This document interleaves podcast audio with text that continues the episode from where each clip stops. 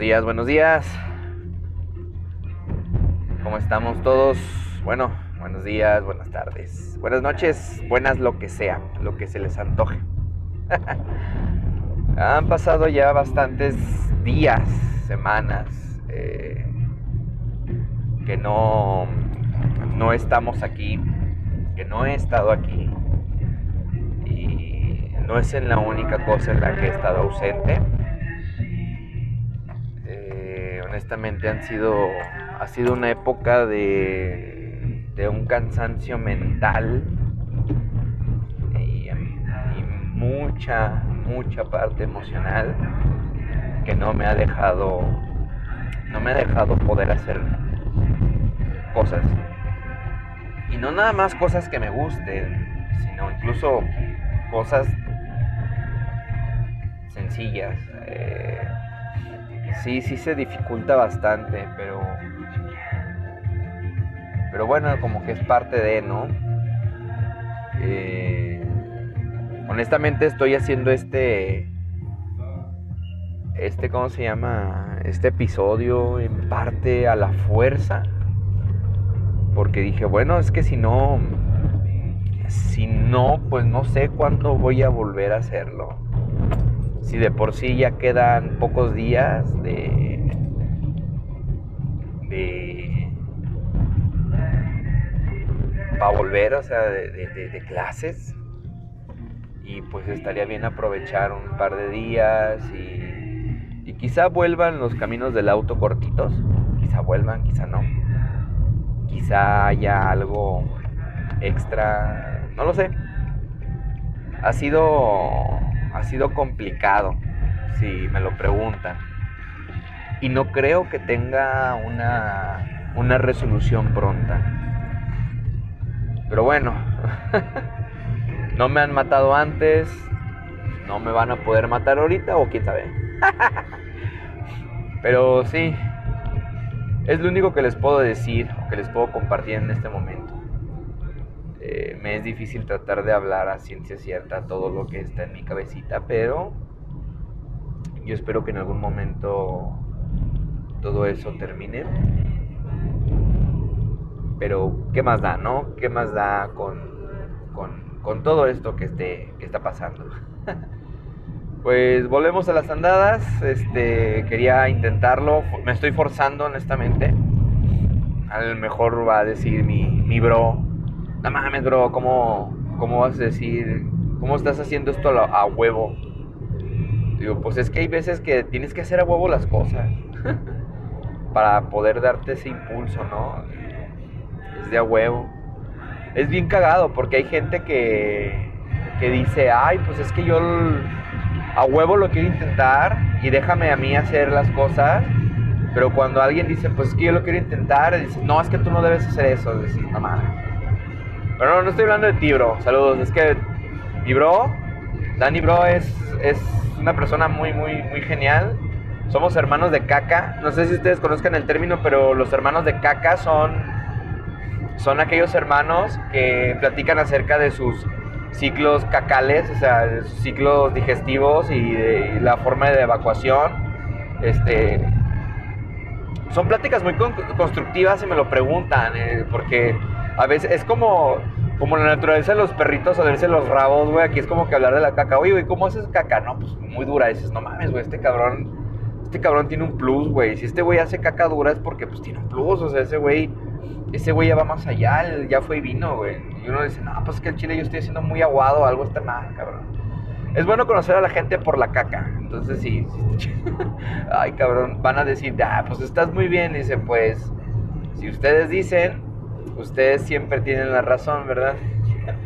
Pero bueno, eh, honestamente no es tanto de hablar de caca y ese rollo, ni tanto de Dani Bro. Solo Dani Bro, sé que estarás escuchando esto. Posiblemente el, día que está subiendo este episodio, sino el día de la próxima, en los próximos días.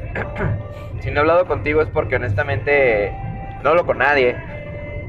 Es muy raro. Y si hablo es nada más para mandar un meme Cosas así. Digo, así que no, tú no te puedes, bro. Pero estamos bien. Estamos bien. Este. Bien, eh, estuve pensando el día de en estas semanas de que iba a ser este capítulo. Y, y bueno, esto creo que lo debí haber hecho hace mucho, hace más de tres meses. Pero desde hace más de tres meses estoy como que en esta situación, pero poquito a poquito me he estado mermando y después como que no me mermo. Y luego como que que me siento como el Atlas, que por cierto Atlas ganó en este, en este lapsus, güey, ganó el Atlas. ganó el Atlas. Ah, no, ganó, sí, ganó el Atlas otra vez, güey, o sea, es bicampeón. Dices, a ver qué chingados desmadre este cabrón, güey. Creo que es culpa del Atlas. Pero bueno, eh, vamos a empezar. No estoy totalmente documentado, pero solo hablaré de lo poco que conozco y de lo, y de lo mucho que viví que he vivido. Eh, el pasado 28 de marzo de este año 2022 en el que se está grabando, si tú eres una persona del futuro, pues ya pasó, imagino que ya pasó algo de tiempo y, y a lo mejor puede haber pasado más o menos tiempo de lo que yo estoy tardando en hablar de esto, pero el pasado 28 de marzo eh, falleció uno de los más grandes, eh, si no es que es de los últimos más grandes eh, comiqueros del país. Y estoy hablando del, del infamous Jorge Brick. Bueno, se supone que él decía que es Jorge Brick. es su nombre artístico, su nombre real es Jorge Jorge Campuzano, no sé qué, algo así. No me acuerdo totalmente su nombre, solo un par de veces, un par, una vez recibí un paquete de él porque compré unos cómics de él que tenía allí. Este, y en el envoltorio venía su nombre. Pero honestamente no, no lo guardé. Pero bueno, ¿quién, quién, qué, qué, qué, onda con este famosísimo Jorge Brick? Que yo le voy a decir Brick porque, porque dicen por ahí hay una, hay una página que hicieron como una, hace muchos años, hace algunos años, unos dos, tres años, hicieron como una, un resumen muy corto de su vida y este güey decía que es Jorge Brick, su nombre artístico de dibujante es Jorge Brick, porque él le mamaba el break dance, y el break dance, y, y este güey pues lo practicaba de chavo y ese rollo. Eh, es oriundo de, de Mordor, de Mordor, de, ¿cómo se llama? Es no me acuerdo si es de Ciudad de México o del Estado de México, o de esas pequeñas fronteras que tenía en el Estado. Y de hecho él jugaba mucho con eso, Mordor. Este, el este 28 de marzo, curiosamente siempre hay un 8 en las cosas así, eh, por lo menos lo que a mí me rodea. Eh, él dejó este mundillo debido a unas complicaciones que tuvo con un severo cáncer estomacal que se le había detectado unos meses atrás. Estamos hablando que a finales del año 2021 él ya no estaba tan activo en redes sociales. De hecho, yo lo encontré por pura casualidad en, las redes sociales, en Facebook. Llegamos a platicar algunas veces. Una persona muy. Era una persona que todos lo tachan de desmadroso y de, y de pinche. ¿Cómo se dice? De quejón y y ojete, digo, pero pues es que los, los que seguíamos a Jorge Break, Jorge Break, de Breakdance, Jorge Break, al buen Jorge, al, Break, como le decían algunos, eh, los que lo conocíamos, pues sabíamos cómo era. Él era muy de sin pelos en la lengua y a mí me importa una chingada si te gusta o no te gusta lo que yo te digo. De hecho, incluso él tenía un un, lema muy importante que muchas veces deberíamos aplicar en la actualidad y es que pues es que mi muro es una dictadura, o sea, mis redes, mi, mi espacio de red social es una dictadura y tú no tienes, nadie tiene ni voz ni voto en mi red social, ni en mi muro, ni en mi espacio, güey. Nadie tiene ni voz ni voto a menos que yo se lo quiera permitir. Ah, y dices, güey, sí es cierto por eso mi muro se convirtió en un... En, un tiempo yo tenía esa, esa legalidad. Pues es que el Chile, mi muro es una dictadura, güey. Quieres este, un lugar en donde se te escuche, ahí están los foros, ahí está la calle, ahí está el micrófono. Hazte un... hazte un podcast. en la actualidad, hazte un podcast, güey.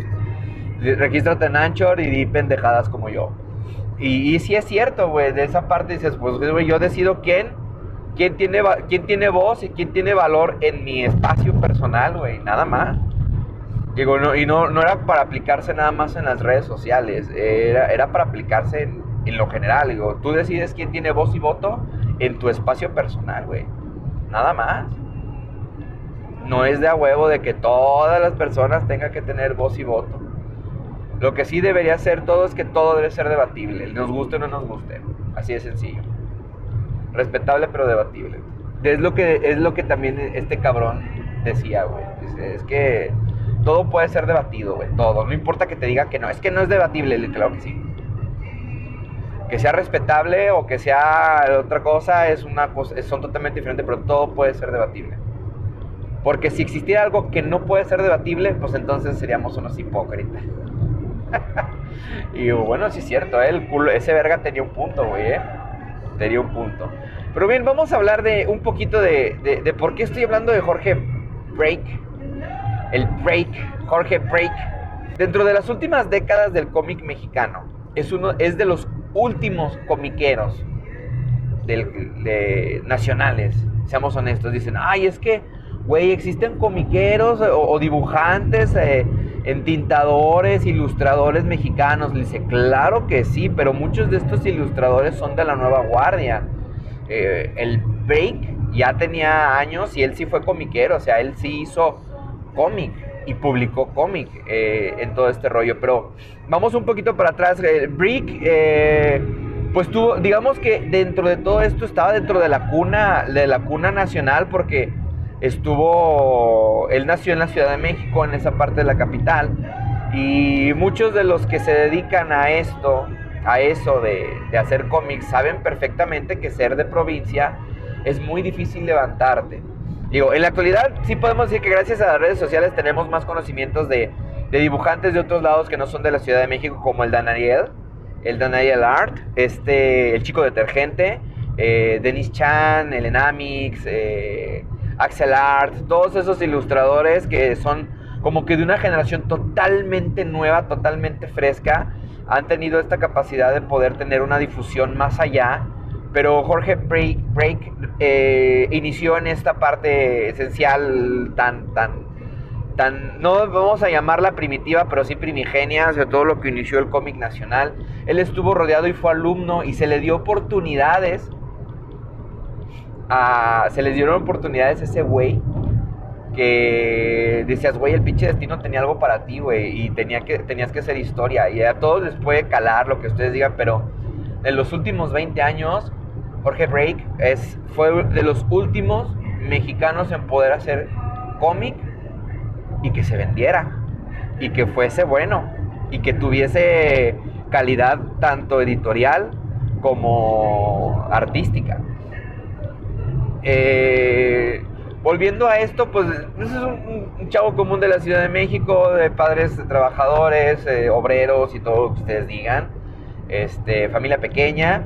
No conozco mucho sobre, sobre su vida personal, solo lo poco que llegó a compartir su hermana en redes sociales el día que falleció y algunas veces en que lo etiquetan.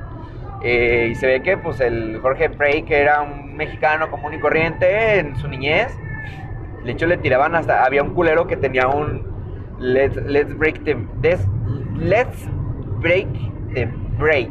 O sea, vamos a romper al, al tabique o así le decían a ese güey. Porque le tiraba mucha caca. No estoy seguro si ese culé este, le haya pasado algo, no sé. Digo, que, le haya, que haya de, hecho, si celebró su muerte, ojalá que no. Y si celebró, pues ojalá que tenga su, su merecido. Jorgito, cuando empieza en esto del. Según eso, yo tengo entendido que ese güey estudió en el bachilleres.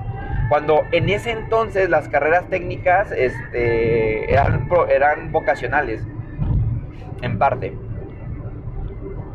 Eh, era muy sorprendente ¿no? como decías antes, trabajabas en una vocacional y ya te aseguraban un buen trabajo. Pero digamos que en lo que él quiso trabajar no era tan así cuando él era, cuando él era estudiante y se dedica a esto, empieza a hacer esto, le abren las puertas.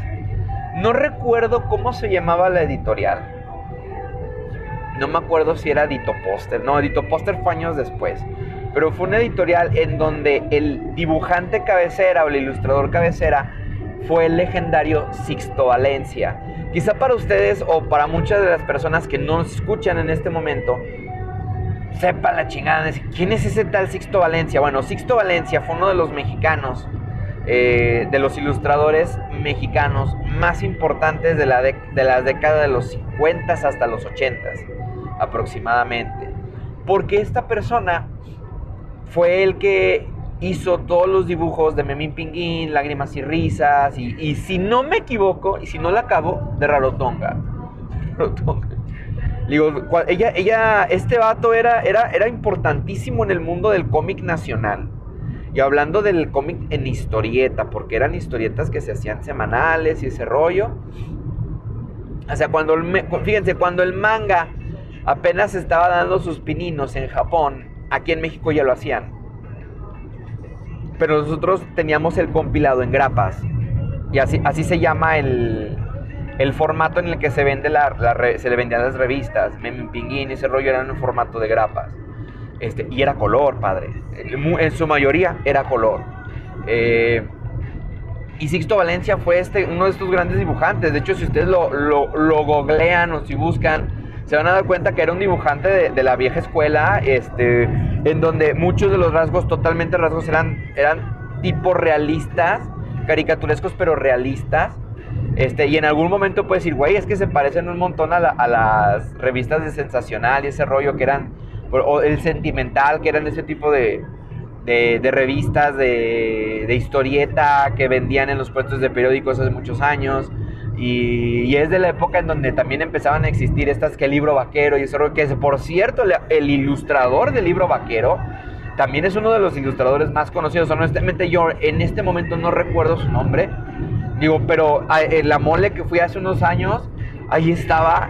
Y les puedo asegurar que las cosas que hacía, que él llegó a hacer así, tenía unas ilustraciones, pero pasadísimas de lance. Dices, güey, esto es una obra de arte, güey. Y en, y en Japón, ese tipo de, revistas son, son, dicen, güey, se, se las croman porque se ve la cantidad de hojas que hacen, el, el dibujo, el color, el entintado, güey. Diciendo, a lo mejor no nos vamos a meter en, trama, porque muchas de estas no tenían, estaban bien piteras, pero dices, güey, pero en, el, en la calidad artística no tenía madre, güey. O sea, era, era sorprendente. Y, y, Jorge Break eh, estuvo ahí, digo, él, él fue acuña, él, él, fue como su pupilo y le dio la oportunidad de trabajar en, en la ilustración este, añitos después, cuando ya Jorge ya tiene un poquito más de experiencia, él empieza, él, es bien cagado, eh, es bien cagado porque ese güey junto con sus amigos, que era esta Gabriela Maya y no me acuerdo si era Lobo Cuevas, en ese entonces era su amigo Lobo Cuevas, este ellos empiezan a hacer, a juntarse y empiezan a sacar eh, contenido de, ciertas revistillas. Él trabajó en, una revista antigua que se llamaba Mil Chistes, este, también en Chiste B, este, no me acuerdo qué, otra, qué otras producciones así de, revistillas, que duraban, no sé, cinco o seis números. El Mil Chistes sí duró un poquito más, de hecho, si los buscas están por ahí todavía. Pero él empieza a... ¿Cómo se llama? Ellos empiezan a hacer, digamos que la versión pirata de los supercampeones de Capitán Subasa. Este, empiezan a hacer su versión pirata porque ellos empiezan a, tomar los paneles japoneses y los empiezan a dibujar. Por ahí creo que la anécdota es que ese güey conoció ese rollo de los supercampeones y ese pedo porque no me acuerdo si, si era su papá o Sixto Valencia el que le regalaba una. Es que ahí no me acuerdo bien porque le estuvo platicando alguna vez en una entrevista que le llevaba la Shonen Jump, ya que creo que fue su papá, porque él, él veía que los japoneses cuando se iban a, hospedar en un hotel donde él trabajaba en las cuestiones eléctricas, a veces de mantenimiento, tiraban y, llevaban, llevaban la Shonen Jump, pero ahí la tiraban a la basura y ese güey se las se recogía y era un, como que un cliente muy, muy frecuente. Entonces él empezaba ya a ver las Shonen Jumps originales. Quién sabe si ese güey fíjate, de haber sabido y haber guardado alguna Shonen Jump, eh, pudo haberla guardado y pudo haber sido famosísima. Hace poquito vi un video donde uno de los youtubers más especializados en caballeros del zodiaco eh, dice, él tiene el Shonen Jump, en donde se publicó el primer, el primer capítulo de Saint Seiya. Dice, y es un, es, es un tesoro más grande y conseguirlo fue una desmadre. Imagínate cuánta lana haber pagado ese güey. Pero bueno, regresando a esto, ellos empiezan a hacer su versión piraña de los supercampeones y de hecho la busca, si ustedes buscan en internet, se llaman los supercampeones del fútbol y eran pues calcas de los, de los paneles japoneses, pero con los nombres que les habían puesto aquí en México por la serie televisiva. Y él cuenta que en ese entonces, cuando empieza este desmadre, la editorial que lo publicaba era la ya extinta, legendaria y aparte extinta editorial Toucan. La editorial Toucan fue una editorial muy importante en, en lo nacional, porque si yo no me equivoco, si no lo estoy cargando, fueron los primeros en traer manga aquí a México. Fueron los primeros en traer manga a México, pero no lo traían como el tancobón, como así se llama, creo que se pronuncia, como el librito que ahorita conocemos, que lo trajo también en algún momento Mundo Beat, eh, o que lo trajo Panini. No, no, no. Ellos trajeron el manga eh, eh, en formato tamaño cómic porque pensaban que no se iba a vender. Este, y, ¿y por qué lo menciono? Fíjense bien, lo menciono por esto. Porque cuando estos güeyes empezaron a mandar esta madre. empezaron a hacer este desmadre de los supercampeones. Un día, uno de los de. Es que es bien cara, dice que en algún momento Kodansha o algo así, es que no me acuerdo si fue Kodansha o Suecia, creo que fue Suecia, que eran los, las empresas dueñas de los derechos de autor de los supercampeones del fútbol, los supercampeones de Capitán Subasa, se dieron cuenta que estaban mexicanizando su obra y la chingada. Y estos datos, en lugar de llegar a decir, ah, culero, pues nos vamos a demandar, dice, ¿sabes qué, güey? Vamos a hacer negocios, termina, deja de circular esto y vamos a hacer negocios. ¿Qué te parece si conseguimos licencias, ese rollo? Por lo menos es lo que yo tengo entendido. Por ahí dicen que ellos sí tenían la licencia para hacerlo, pero la neta es que no. Le dice, es que nosotros no tenemos licencia, no lo, fume, no lo pinches, eh, no lo pirateábamos ese rollo. Entonces, gracias a ese desmadre, los de Kodansha o Suecia, no me acuerdo, creo que es en Suecia, les digo, empiezan a venderles derechos de manga. Y de los primeros mangas que trajeron aquí a México fue los de Sakura Car Captor los de el de Pokémon, el de One Piece y creo que uno de Digimon. Y de hecho, si ustedes buscan, si hay personas que aún tienen los, los mangas originales de Sakura Card Captor, los primeros que se empezaron a vender en México eran de editorial Toucan. Y de hecho decían, güey, es que suena, ¿saben por qué se llamaba Toucan? Porque era como una alegoría a la, a la, a la tinta china Pelican. Porque en ese entonces la Pelican era como que lo más convencional y buenecillo y barato. Y buenecillo, buenecillo entre baratón. Era, era buenas cosas, ¿no? Entonces era una, una cosa así. Entonces la Toucan empieza con eso y también empieza a sacar eh, en esos librillos, es bien claro porque en esos librillos este, a veces venían crucigramas o no sé, y luego tenían popularidad y sacaban, y tenían, era, era perteneciente como a una red de, editoriales pequeñas, incluso entre todas ellas estaba Edito Poster. La red de Edito Poster fueron los primeros que tenían conexión manga, si no me equivoco. Entonces Jorge Brink estuvo metido en todo eso. Cuando pasa lo de los supercampeones de fútbol y todo ese rollo, y la token empieza a ganar, digamos que no vamos a llamarlo prestigio, pero si empiezan a ganar algo de morlacos, empiezan a ganar morlacos. Él llega con la idea de hacer su propio cómic. Y propone la idea y así nace de lo que más le gustaba a él en ese entonces, que era Dragon Ball, Weaver, eh, no me acuerdo qué otra, Ultraman, no me acuerdo qué otras chucherías, hasta el Mil Chistes y los, las revistas de albañil, todo eso lo metió la licuadora. Y. Y güey. Crea su obra. Es su ópera. No es como que su ópera prima. Pero digamos que es la ópera magna. O sea, es, la, la obra con la que él se da a conocer. Y es Meteorix 5.9 no aprobado. Y es bien curioso porque este, en lugar de sacar. En ese entonces, las grapas de cómics sí se vendían en tamaño normal, tamaño cómic. Porque yo sí llegué a tener cómics, por ejemplo, de Spider-Man o de Los Simpson, que eran cómics así curiosillos que vendían.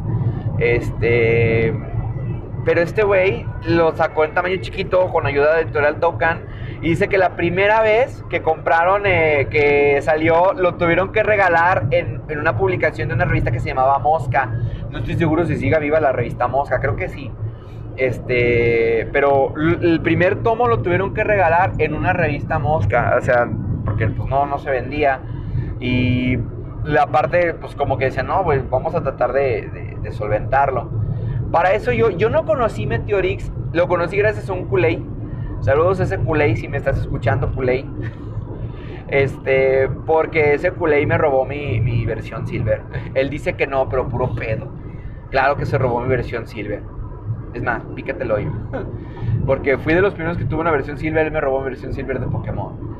Pero bueno, ese güey tenía los cómics de Meteorix y me sea bien, se me hace bien cagado. También, gracias a ese vato, ese güey que tenía los cómics de Meteorix me había presentado antes cómics de otro mexicano eh, famosísimo. Bueno, en ese entonces, para digamos que era como la versión, en el cómic Under, había, había un mexicano llamado Rubén Armenta este, y que él creó el monito, que también es uno de... Él, él sí era una sátira al cómic, pero bien ojeta.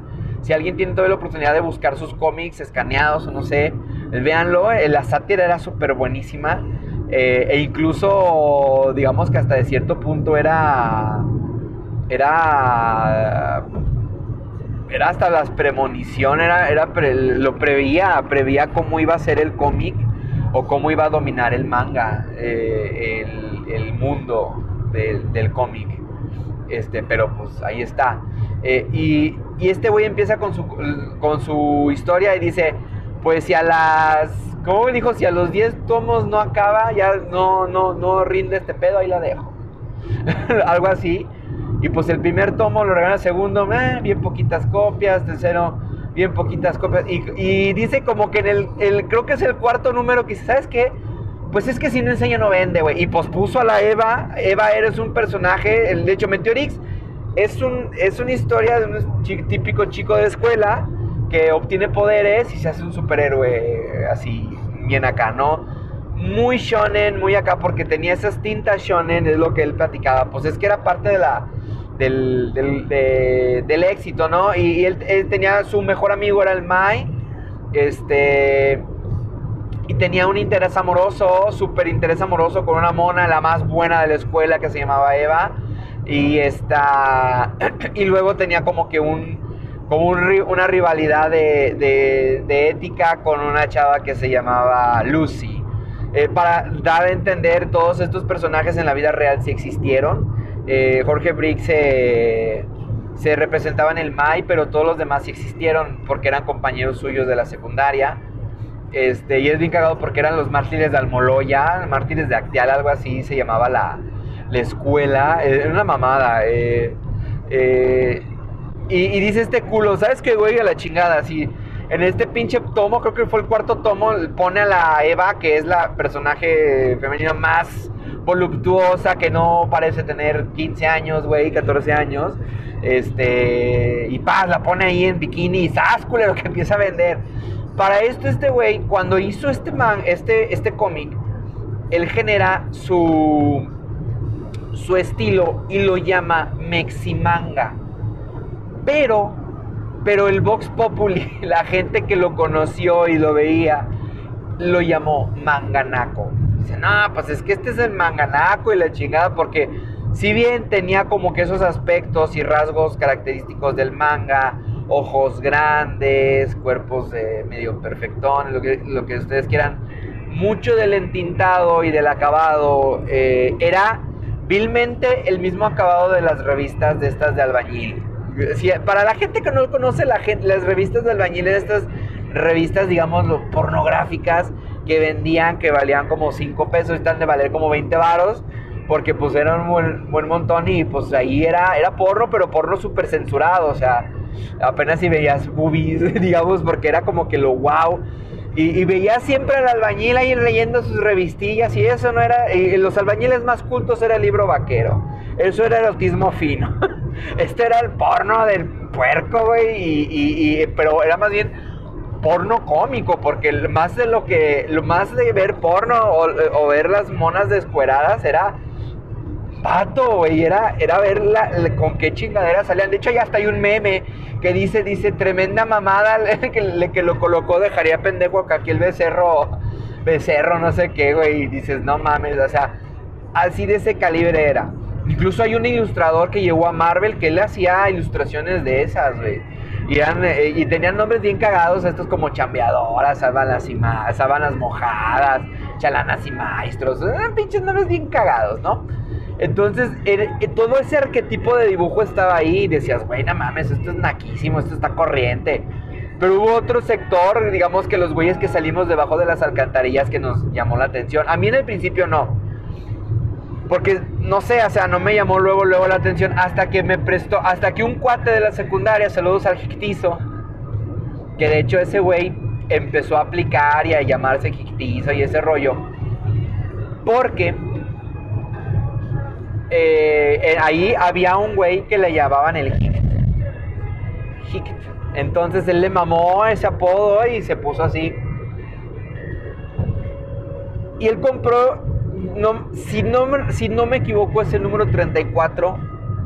Y yo creo, porque la verdad no sé, no me acuerdo, no me acuerdo, yo creo que sí, es el único tomo, es el único tomo de los 90 que hizo que tenía... Perdón.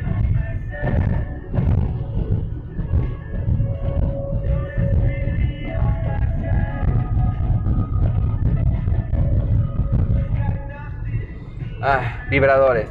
Es el único tomo que está en horizontal en lugar de vertical. Y es sorprendente porque en ese tomo hacen, digamos que una parodia.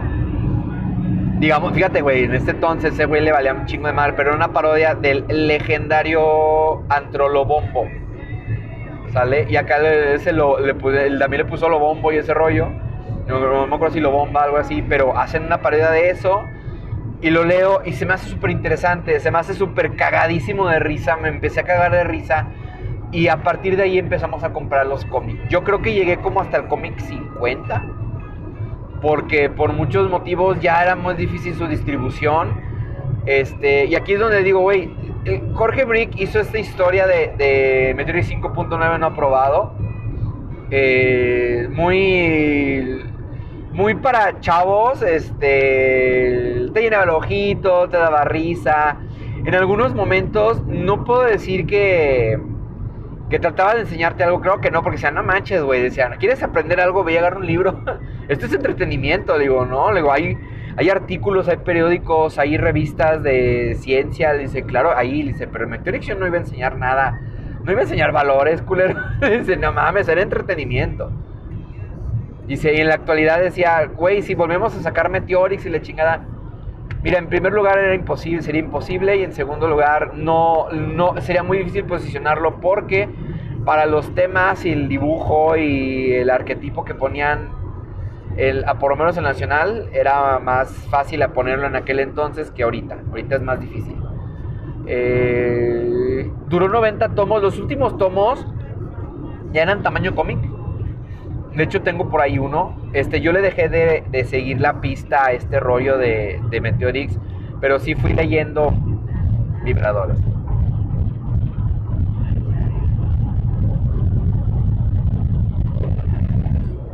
Sí fui leyendo y complementando lo que en lo, en lo que yo me había quedado.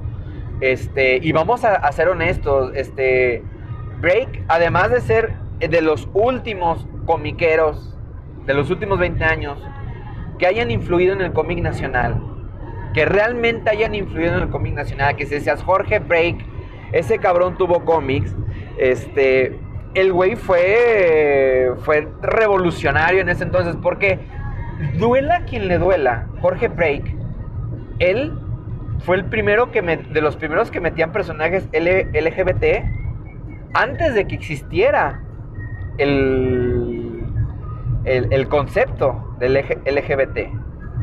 Antes de que existiera, antes de que existiera el, un conglomerado, antes, eh, bueno, por lo menos, bueno, no el concepto, pero sí digamos que antes de que existieran las siglas fuesen así, se establecieran como tal, este, o, o estuviesen dentro de, de la de de que le decían, ay, es que es junio y vamos a hacerlo. No, él en sus cómics ya metía, en este caso metió, metió a la gente eh, M.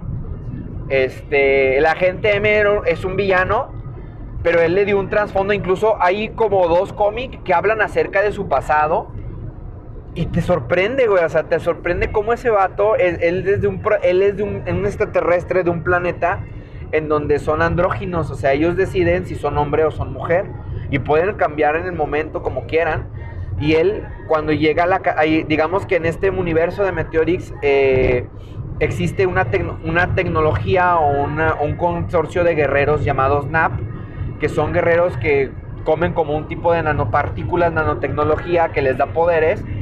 Y este vato pues va a esa academia, y, pero va como mujer y nadie sabe que él es de ese planeta.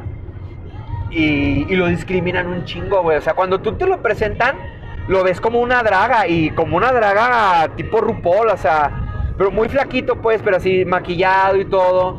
Y ya cuando pasa el tiempo, ves que este güey se acerca al hermano del prota y dices, ah, pinche WM. Era como un recurso cómico, digamos que hasta cierto punto.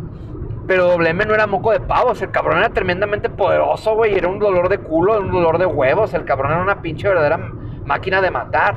Y cuando te ponen el trasfondo, porque llega un momento en que, ¿sabes? Se, cuestiona, ¿realmente vale la pena hacer este tipo de cosas para apoyar a un culero que no me quiere? Porque estaba enamorado del, malo, digamos que, del, del, recurso narrativo cómico maligno. No el malo malo de los malos, sino el recurso narrativo cómico maligno.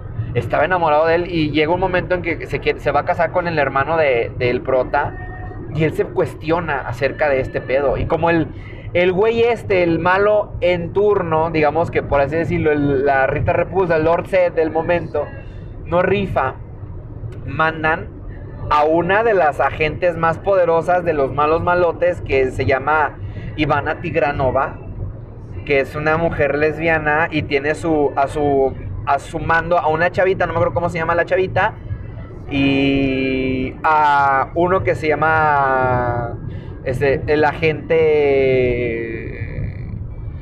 Es, el agente M. El no, es el.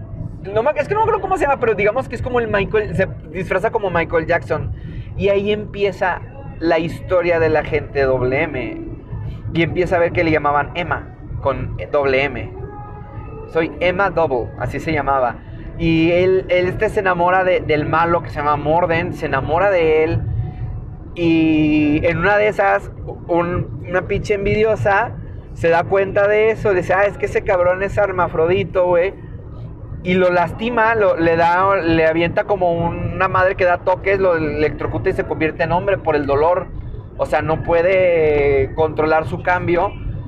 Y el otro güey se ve, no, que la chingada. Y ese güey se, se, se agüita y cuando se empieza a pelear con el, en los baños, duchas de las mujeres, empieza a pelear con esta, no, tú qué haces aquí, pinche pervertido. Se pelea con quien le hace la maldad y descubre que también es un, un, vato del planeta andrógino, güey. También es de ese mismo planeta.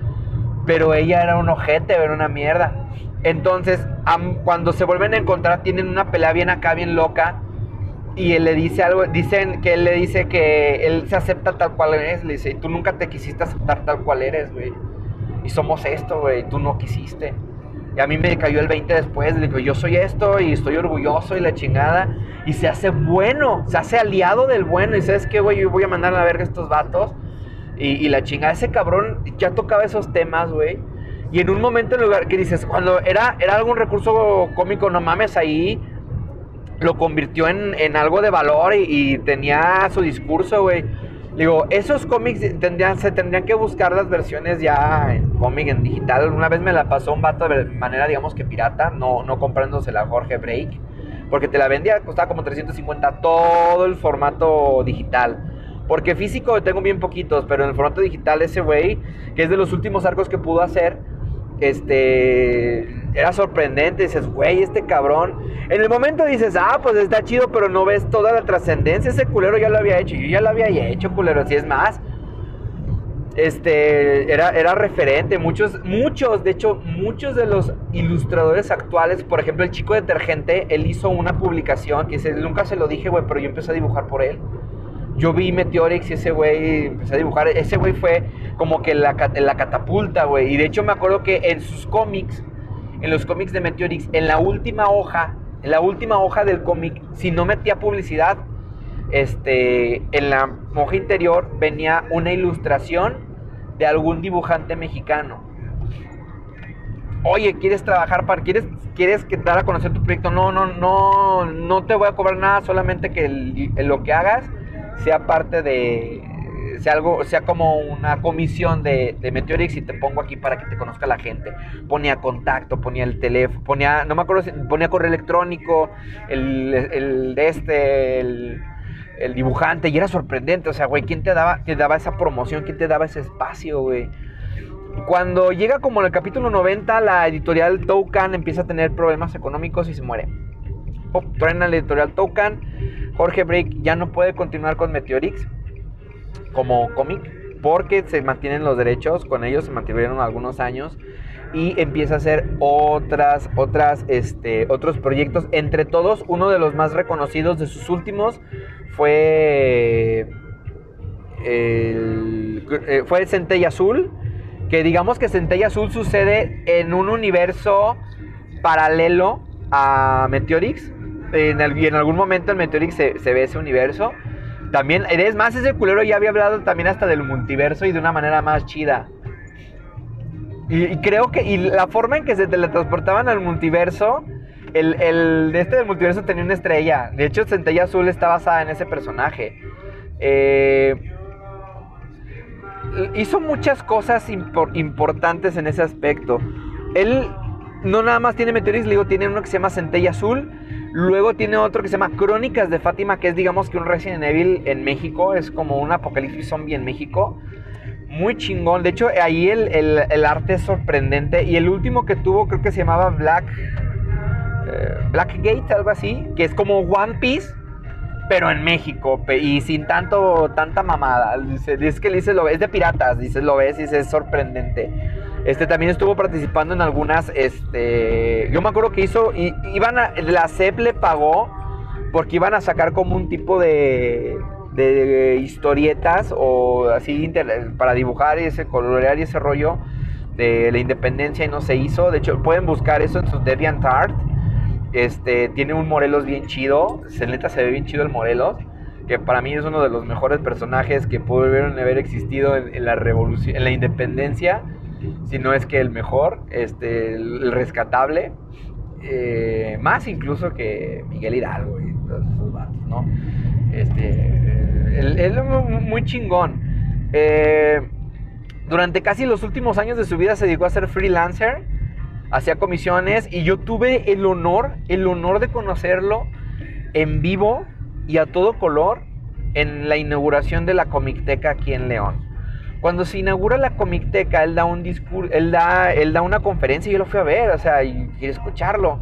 Le platicaba, a veces pregunta, ¿qué pasó con Meteorix? Le dice, pues es que la neta, en algún momento también me aburrí de dibujar Meteorix, güey. La editorial estaba bien caída, güey, y la neta, pues quería hacer otras cosas. Y lo ves y decía ese cabrón, le dice, la nube de las ideas está ahí, allá afuera, güey, está ahí en el cielo, güey. Eh, y es cosa de uno decir, güey, la voy a aplicar, voy a usarla o no voy a usarla, güey. Eh, tenía lemas bien, bien curiosos. Eh, había uno que le preguntaban, ¿a qué se ve tu éxito? 20 años de trabajo, culo. y decía, 20 años, güey. Yo me tardé 20 años haciendo cosas, güey. No creas que es de muy imbécil creer que en cuanto yo salga de, lo que yo voy a hacer, lo que me gusta hacer, "Ah, es muy, muy ridículo de, ah, a mí me gusta hacer esto, güey, voy a obtener el éxito inmediato. No, güey, no mames. Dice, no, güey, es trabajo, es trabajo, es trabajo, es trabajo, es trabajo, güey. Dice, y, ves a los, a los güeyes, eh, vatos que han hecho, tratado de hacer cómic nacional, no llegan a ese cabrón, güey. Hizo nove- 90, 90 tomos, güey. 90 cómics, güey. De entrega mensual. Estamos hablando de casi 7 años, güey. De trabajo, de 7 años de trabajo, güey. A veces lo hacían quincenal o semanal. No me acuerdo si era quincenal. Y después pasó a mensual. No me acuerdo cómo estaba. Pero, pana, güey. El cabrón que no logró. Y, con, y, digo, y fue de que, pues, chicle y pega, güey. Dijo, pues, eh, y hacerle. Cuando vive de, de- de freelancer, sí le llega a ver comisiones muy buenas. Y así como hacía comisiones para subidas de tono, hacía comisiones muy, muy buenas. Este, tenía también un lema bien botana una vez, una vez él, él hablaba mucho acerca de la evolución del arte. Le gustaba muchísimo el hecho de, que el arte no se estancara. Le decían, es que una vez le pregunta un culero, y esto se me va a quedar para siempre en la memoria. Break, ¿qué opinas acerca de los güeyes que ya usan todo digital y no hacen el este, tradicional? Dice, pues al chile así dijo. Digo, bueno, pues al chile yo no estoy pelado con la tecnología. Qué chingón que siguen saliendo cosas muy interesantes. O sea, que sigue evolucionando eh, este, el- la- las técnicas para poder hacer dibujo y lo que tú digas, ilustración. Dice, claro, y dice, y claro que sí, güey. Nada se va a comparar al olor de las tintas, al olor del papel, al olor y la sensación, el sonido, nada, güey. Pero también no mames, dice. Yo no, yo no veo ningún culero haciendo sus, sus pinturas, güey, con conchitas, con frutas, ni tampoco veo esos cabrones cazando mapaches para hacer los pinceles. O sea que también paren de mamar, porque las técnicas tradicionales que nosotros usamos eran tecnología avanzada comparada con las técnicas que se usaban a principios de siglo, de los mil, a finales de los 1800, güey. Muchísimo más avanzadas y más prácticas, güey. Los respiradores, claro, dice, claro, todo es una, es una mejora tecnológica. Y no estaba peleado con eso, dice. Y era algo que debíamos, que se debía adoptar, güey. Vienen nuevas tecnologías, hay que adoptarlas. Sácale el provecho, güey. Sí, es muy bonita la versión, las versiones, todo lo, analógico, lo que ustedes digan, güey. Pero, brother, este, no hay, dice, si hay avances hay que aprovecharlo. Eh, mucho, durante mucho tiempo al, al break se le, se le tachó de rojillo.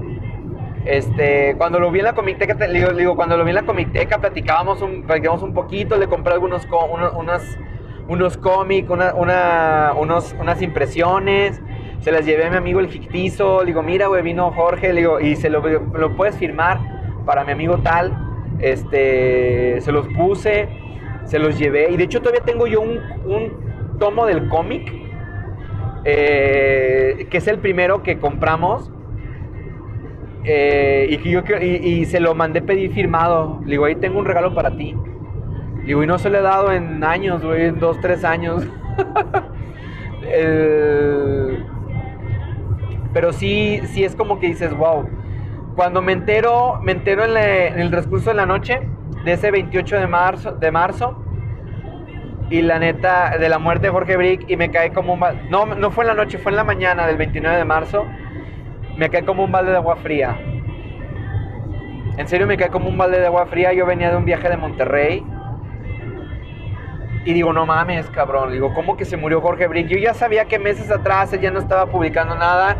Como en noviembre, octubre, pone un mensaje diciendo, eh, honestamente, no me siento bien. En octubre empezaron las complicaciones. Y de por sí para mí octubre es un mes muy mierda. Imagínate, el, eh, eh, he tenido algunos problemas, he tenido unos problemas de salud, no quiero compartir nada con esto, todavía no me siento preparado, pero nada más les pido que, que me echen, que me manden ánimos ese rollo. Y dejó de publicar, dejó de mandar mensajes, dejó de hablar. Este, sí llegué a comentarles el extraña maestro Brick, porque todos lo conocíamos como el maestro Jorge Brick, güey. Digo, dio conferencias, en, en- fue ponente. ¿Qué no hizo Jorge Brick para el cómic nacional, güey? yo creo que hay muy pocos comiqueros que sigan el ejemplo o que hayan estado en, contacto con él y muchos lo tachaban de ojete y de que la chica da güey. Sus, sus idealismos políticos y personales este, estaban bien, bien de él y eh, para su tiempo. Y él no era un, él no era un boomer, culo, él no era boomer, ese güey era súper progresista, güey. Ese güey lo veías en las marchas feministas, ese güey lo veías en las marchas LGBT, ese güey lo veías este, haciendo legal. El aborto tiene que ser legal, legalizado y tiene que ser gratuito. Luego, ese güey era un súper progresista, güey. Digo, ahí está su obra, ahí están las obras que tenía, sus personajes principales, sus últimos eran mujeres porque él sentía que eran, eran más, era más importante, güey. Él nunca las puso como mujeres débiles ni la chingada. Obviamente sí, a lo mejor dentro del estereotipo del, cuerpo perfecto, digo, pues tenía que vender. Dice, tengo que vender, güey. Digo, pero ninguna de mis mujeres es una mujer débil, güey. Todo ese tipo de rollos. Era muy, muy cabrón. Era muy, muy... Creo que la única que no profanó fue... Ay, perdón.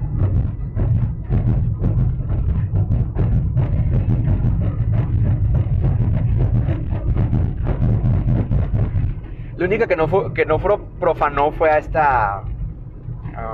a Fátima, de Crónicas de Fátima. Creo que fue la única que no profanó.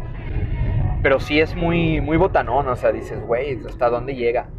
El buen amante de los gatos. no, no puedo decir que sería un mexicano ejemplar, pero sí era un mexicano que siempre estuvo ahí. Este, muchos de la gente que lo conocieron más cercano, hace, el día de ayer estaba, de hecho estaba escuchando un video eh, que hicieron unos ilustradores, entre todos está este Lolo Aburto, eh, que sí, sí es Lolo Aburto el güey que hace estos, estas paredes mexicanas, este, estaban ahí, estaba uno que, había uno que se llamaba, no, no me acuerdo el apellido, pero su hija es una de las ilustradoras más jóvenes del país. Ahorita de tener 15 años se llama Rominita, Romina, Romina, no sé qué, Romina Campos, algo así, Romina Carballido, no, no, no, me acuerdo el apellido, pero es una de las ilustradoras más jóvenes del país, con, mucho con muchísimo talento, eh, de la que nadie, curiosamente nadie habla, cagadamente nadie habla porque pues, es ilustradora. y era de, los, de las más acérrimas a Jorge Break. O sea, vamos, o sea, Jorge Break la trataba como si fuese su hija y ella, eh, y ella dice, es que no manches, que mi hija lo quería un chingo y él le, decía, tú vas a ser grande, tú, tú síguele chingando, le digo, no es un camino fácil, pero tampoco es imposible y ese cabrón le metía ideas de que sí se puede y que nadie te diga qué no hacer, güey, dice, tú, tú, tú, tú hazlo porque tú quieres, güey, tu plasma y tu alma, hay muchas cosas positivas que ese güey dejó. Y y algo que, con lo que sí me quedo es eso de que una de las cosas que, yo me quedo de Jorge Break, perdón, es esa parte de que, güey, es que si todo fuese fácil, no tendría, no tendría valor, güey. Al, Chile no, no, tendría sentido hacer las cosas, güey. Sería como, como robar, güey. Ah, es fácil robar, culero. Es fácil ser un narco, güey digamos que hasta cierto punto es dinero fácil. Es fácil estafar a la gente. No tendría valor, güey. Digo, lo otro que me queda es que, culo, este, si tienes una idea, plásmala como puedas. Y algo más es que, pues, tenemos que estar atentos a la, al al progreso de las tecnologías. Tenemos que estar atentos al progreso de las tecnologías y, y aprovecharlas para nosotros. Está bien quedarnos con lo clásico, está bien tener la nostalgia ahí, pero pero si la tecnología o las nuevas épocas nos dan cosas más chidas, güey, hay que aprovecharlas.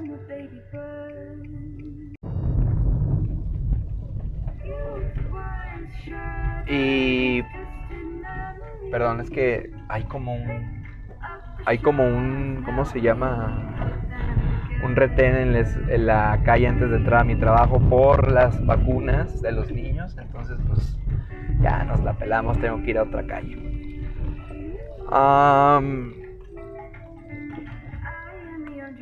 es lo que me quedo de Jorge Break. esas partes, esas, esas, esas experiencias, esos mensajitos.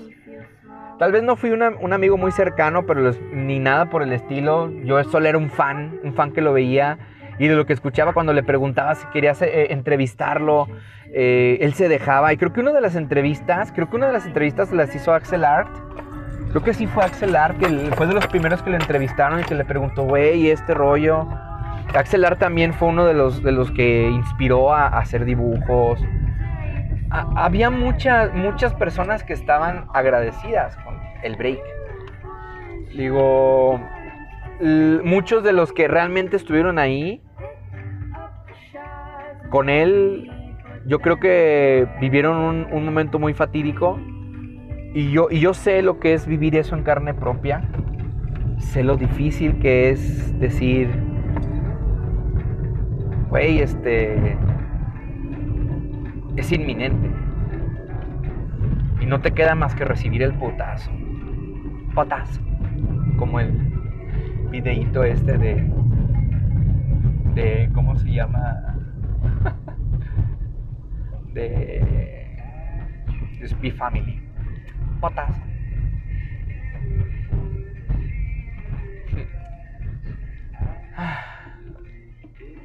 Pero bueno, ¿qué le podemos hacer? Jorge Brick fue uno de los exponentes más importantes del cómic a nivel nacional. Él hizo antes que muchos muchísimas cosas en el cómic. Nadie le va a poder quitar esos esos este esos triunfos, nadie se los va a poder quitar. Nadie de los nadie, nadie de los nunca, nunca de los nunca, nadie se los va a poder quitar. Y, y yo espero que el legado de este hombre no es que se quede en los cómics, ni, que vayan y que hagan un chingo de dinero, no. Que el legado de, los, de este vato quede en el hecho de que, güey, ¿realmente quieres hacer algo? ¿Quieres crear algo? Créanlo, güey. Créanlo, hazlo. Este, no te quedes con las ganas de, oye, güey, es que a lo mejor así, así se hace, o, ah, es que no sé si va a pegar, tú hazle, güey. Tú hazlo, cabrón. Güey, es que a veces no se vive, no hay pedo, güey. Yo sé que a veces no se vive bien de eso. Le ese güey fue muchos años freelancer, güey. Muchísimos años se fue freelancer. Y, y vivió bien. No puedo decir que ese güey vivió como un rey ni, ni tenía el dinero para regalar. Pero, güey, él lo logró. Lo logró, le güey, sin seguro. Le digo, güey, imagínate para poder tener una casa y sin poder tener seguro social, güey, porque Dejó de trabajar de la Tocan como en el 2006. Ya tenía su casita y todo. Eh, quizá tuvo otras oportunidades, no lo sé. Pero hay que ser honestos. Quédense con esa enseñanza del brick de que si, si tienes algo que crear, si vas a crear algo, créalo por favor no te quedes con las ganas, aprovecha, toda la, aprovecha todo lo bueno que nos dan las nuevas tecnologías, úsala siempre a tu beneficio, no para hacer el mal a otras personas, sino para ayudarte. No sé qué más decir. Pero sí es, sí es pesado. Sí es pesado decirle adiós a alguien que si igual un día anterior estaban, eh, te reías de una publicación de él y le mandabas un mensaje eh, o le comentabas algo diciendo, oh maestro, esto, digo. O le pedías consejo, alguna vez le llegó a un consejillo y te lo daba, güey. Más allá de del desmadre que lo llegaban a censurar por decir pendejadas en Facebook, lo que ustedes quieran, pero era un gran, un gran sujeto. Pero bueno, hemos llegado al final de este Caminos del Auto. Eh, no se acostumbren, no estoy totalmente eh, al 100 como para seguir haciendo esto. Les puedo asegurar que he renunciado a hacer muchas cosas que me gustan porque no me está ayudando. Pero yo espero que con el tiempo esto se pueda componer y sobre todo con lo que yo estoy haciendo para mí. Este, les recuerdo las redes sociales, es en Facebook. En, recuerden nuestro Patreon, patreon.com, diagonal Dave Este, y las otras páginas que ahorita están totalmente abandonadas, pero que espero puedan verlos después, puedan volverles a dar un poco de vida. Incluso, bueno, es que todas las, páginas las tengo abandonadas. Todo eso me he estado alejando de muchas cosas. Pero aquí estaremos. Si no, pues les pasaré después el correo de, de esto si quieren mandar algún mensajillo. Cuídense mucho y recuerden lo que siempre digo, que la friendzone esté siempre de su lado. Bye bye.